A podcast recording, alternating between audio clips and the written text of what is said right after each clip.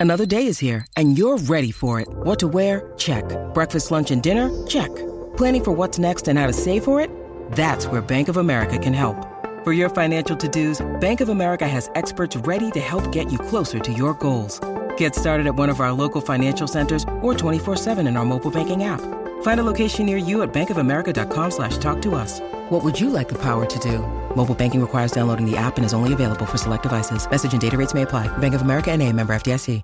Want to witness the world's biggest football game? Head to iCanWin.com.au, predict Australia's score with a crystal ball, and it could be you and a friend at the FIFA World Cup Qatar 2022 semi finals, all thanks to McDonald's. Maccas, together and loving it. TNC's apply.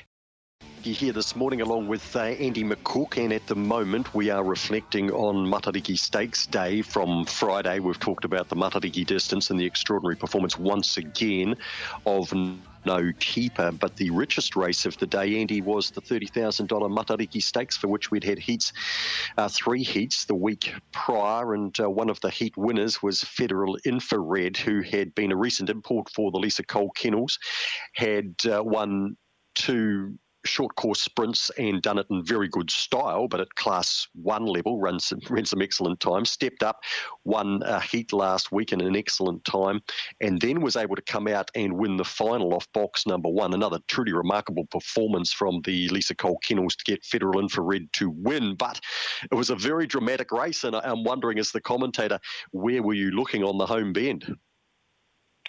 To be honest, I, I, was looking out wider thinking that the Southerners would balance up and start to get after the pacemaker. And that was Charlotte Lou and Master Porthos. I thought once they balanced, especially Charlotte Lou, she was half a length closer to the leader than, uh, than the race favourite Master Porthos was. And I thought that she would balance up and start to let down. And halfway up, it was pretty apparent that she wasn't going to get there. And at that point, I thought, well, the leader's just kicking and kicking too strong. And Rosso, with 10 metres to go, all you could see was this black and white rug starting to pick a path and absolutely airborne at the finish of the 457 metres. And he's gone down a nose in the end, and that was Carlos Jewell. Obviously, he's no doubt the run of the race last early, last leaving the back. He was fifth or sixth on the home quarter, and he just unleashed with an unbelievable burst to just come up short.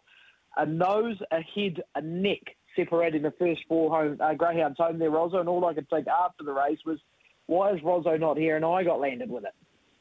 Oh, come on, Andy. You love it. And you did a great job of the finish, too. It was dramatic and uh, never easy in those uh, circumstances to be able to nail the dogs that are in that finish, uh, which you were able to do. But um, it was certainly one of the races of the season. Federal Infrared winning. As you say, a nose. Carlos Jewell, an incredible performance. Charlotte Lou, the New Zealand Oaks, win a third. And Tap Out Classy, another for the Lisa Cole Kennels, another recent import, Andy, who's made a real splash, especially at Palmerston North, uh, a close up fourth, and then the favourite Master Porthos in fifth spot. Yeah, it was a, a race and a half, and, and Master Porthos race favourite. He's less than a length and a half away from the winner, and he's run fifth. So it's been an unbelievable race. You've got to take your head off the team, Cole. Really, Federal Infrared. She's a, a Class Two greyhound. She was down as a Class One greyhound uh, for that final, and obviously there was some sort of error made with, with her grading because she should be class two after winning back to back class ones uh, before that series kicked off. So she's a class two greyhound, just starts six for her, which is phenomenal considering she was taking on some of the countries, well, not some of, she was taking on the country's best restricted age greyhounds. Carlos Jewell, greyhound who's run some very nice times at Addington, very strong through the back end of, of his races, and he looks like a stayer in the making. And I'm picking once he gets his restricted age season over and done with, which isn't far away, that we might see Robbo just step him up and trip a little bit, and he'll add a little bit of excitement because he looks like a, a dog who will get over the ground.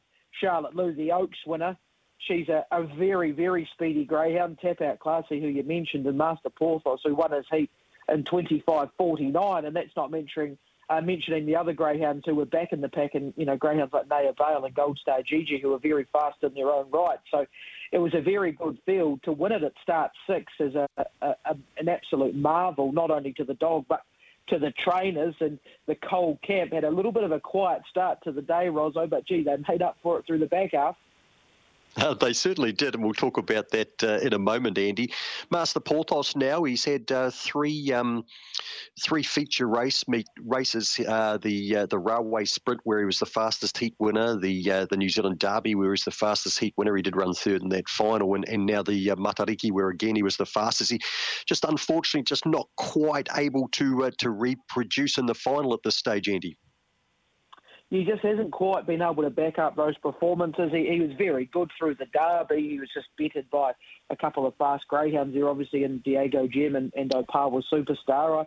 I, I thought, if anything, he was probably a little bit of a, a disappointing run in the final. I know he was only a length and a less than a length and a half away, but I thought he had every opportunity to be able to punch his way around those greyhounds and show that blistering speed through the middle stages that we know he has, and he just wasn't able to do it. So yeah, so far he's a heat specialist, yet to take out a final. We've got the, the futurity coming up down here in Christchurch uh, over the next uh, two or three weeks. I'm assuming that those greyhounds are paid up for it. It's a, a series that you have to be paid up for from when you are a pup. So as long as he's paid up for it, he's got to be a, a force to be reckoned with through that as well. Yeah, indeed. And um, look, he, he hasn't been the kindest of travellers so far. And so it's tough when you're travelling away. Obviously, um, the uh, the races that I've talked about, the railway in Auckland, uh, the Derby Cambridge, and now this uh, Matariki Stakes in Manawatu, and it does require you to travel uh, twice there, uh, which is not easy for a dog like him that doesn't settle quite as well as some others do. And, and, and hence, we had Jack Hart on the show last week. Um, the thought around the, the, the possibility of having him uh, go to Victoria and um, and have a look at some of the sort of 450 metre races uh, around Victoria and, and, not have to travel quite so far for those. Andy, uh, you talked about it. Um, it was a, a day of two halves for the Cole Kennels. Um, they um, halfway through the card had not registered a win. Back half of the card, they completely dominated. They won the last six races on Premier Stakes Day. That is never easy with the visitors coming to town.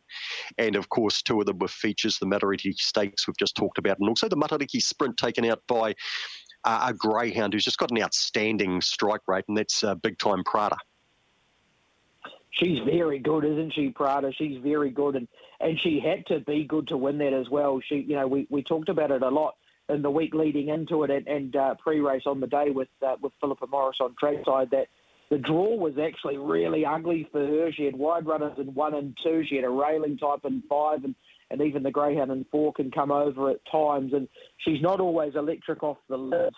She was on Friday, and she had to be. She came out scorching she was able to miss the trouble that it looked like she could find on paper, and unfortunately, big time Katie found that, but she was able to miss it.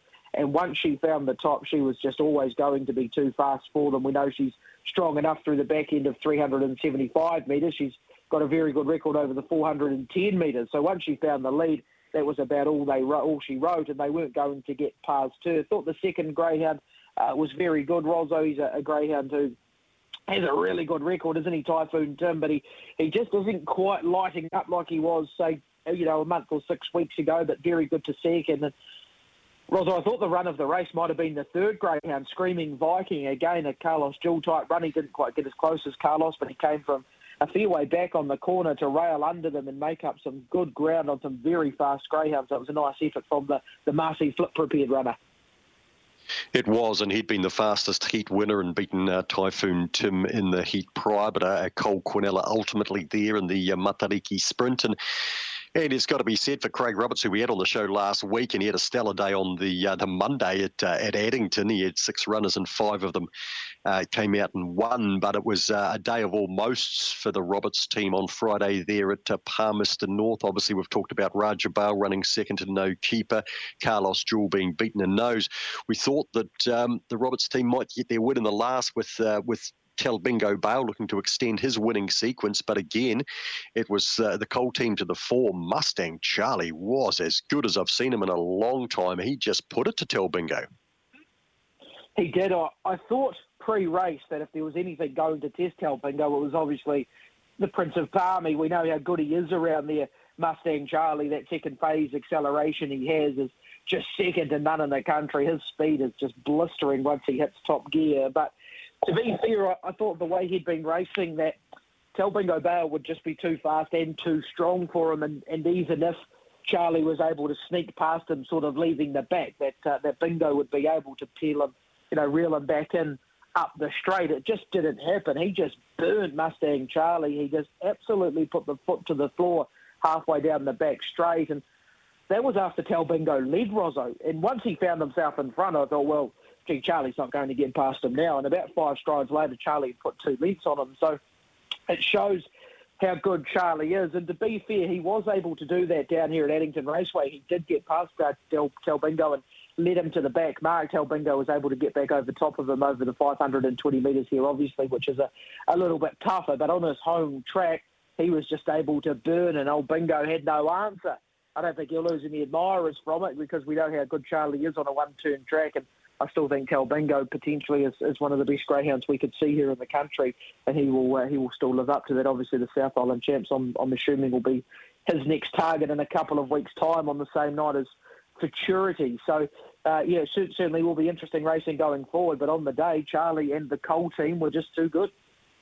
Yeah, indeed, Andy. Hey, look, um, congratulations to the club. It was an outstanding card of racing there to GRNZ for putting on the uh, Matariki Stakes Premier uh, meeting. Congratulations to the Cole Kennels winning the uh, the back half of the program, including a couple of features that we talked about there, the stakes and the sprint, and of course to No Keeper and Gary Gary Cleve and Galen Turnbull and all of the connections there that have kept that spectacular run going with uh, No Keepers uh, stellar win in the Matariki distance. And Andy, congratulations uh, to you. Fine body of work there on Friday and uh, a day of racing you probably won't forget in a wee while.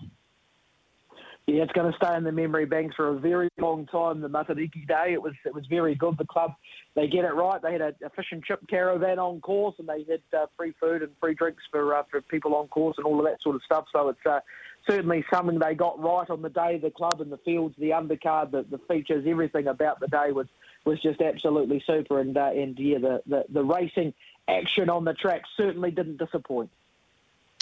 Oh, Andy, uh, thanks for your time this morning. Thanks for helping us through, and we'll catch you soon on Dog Speed.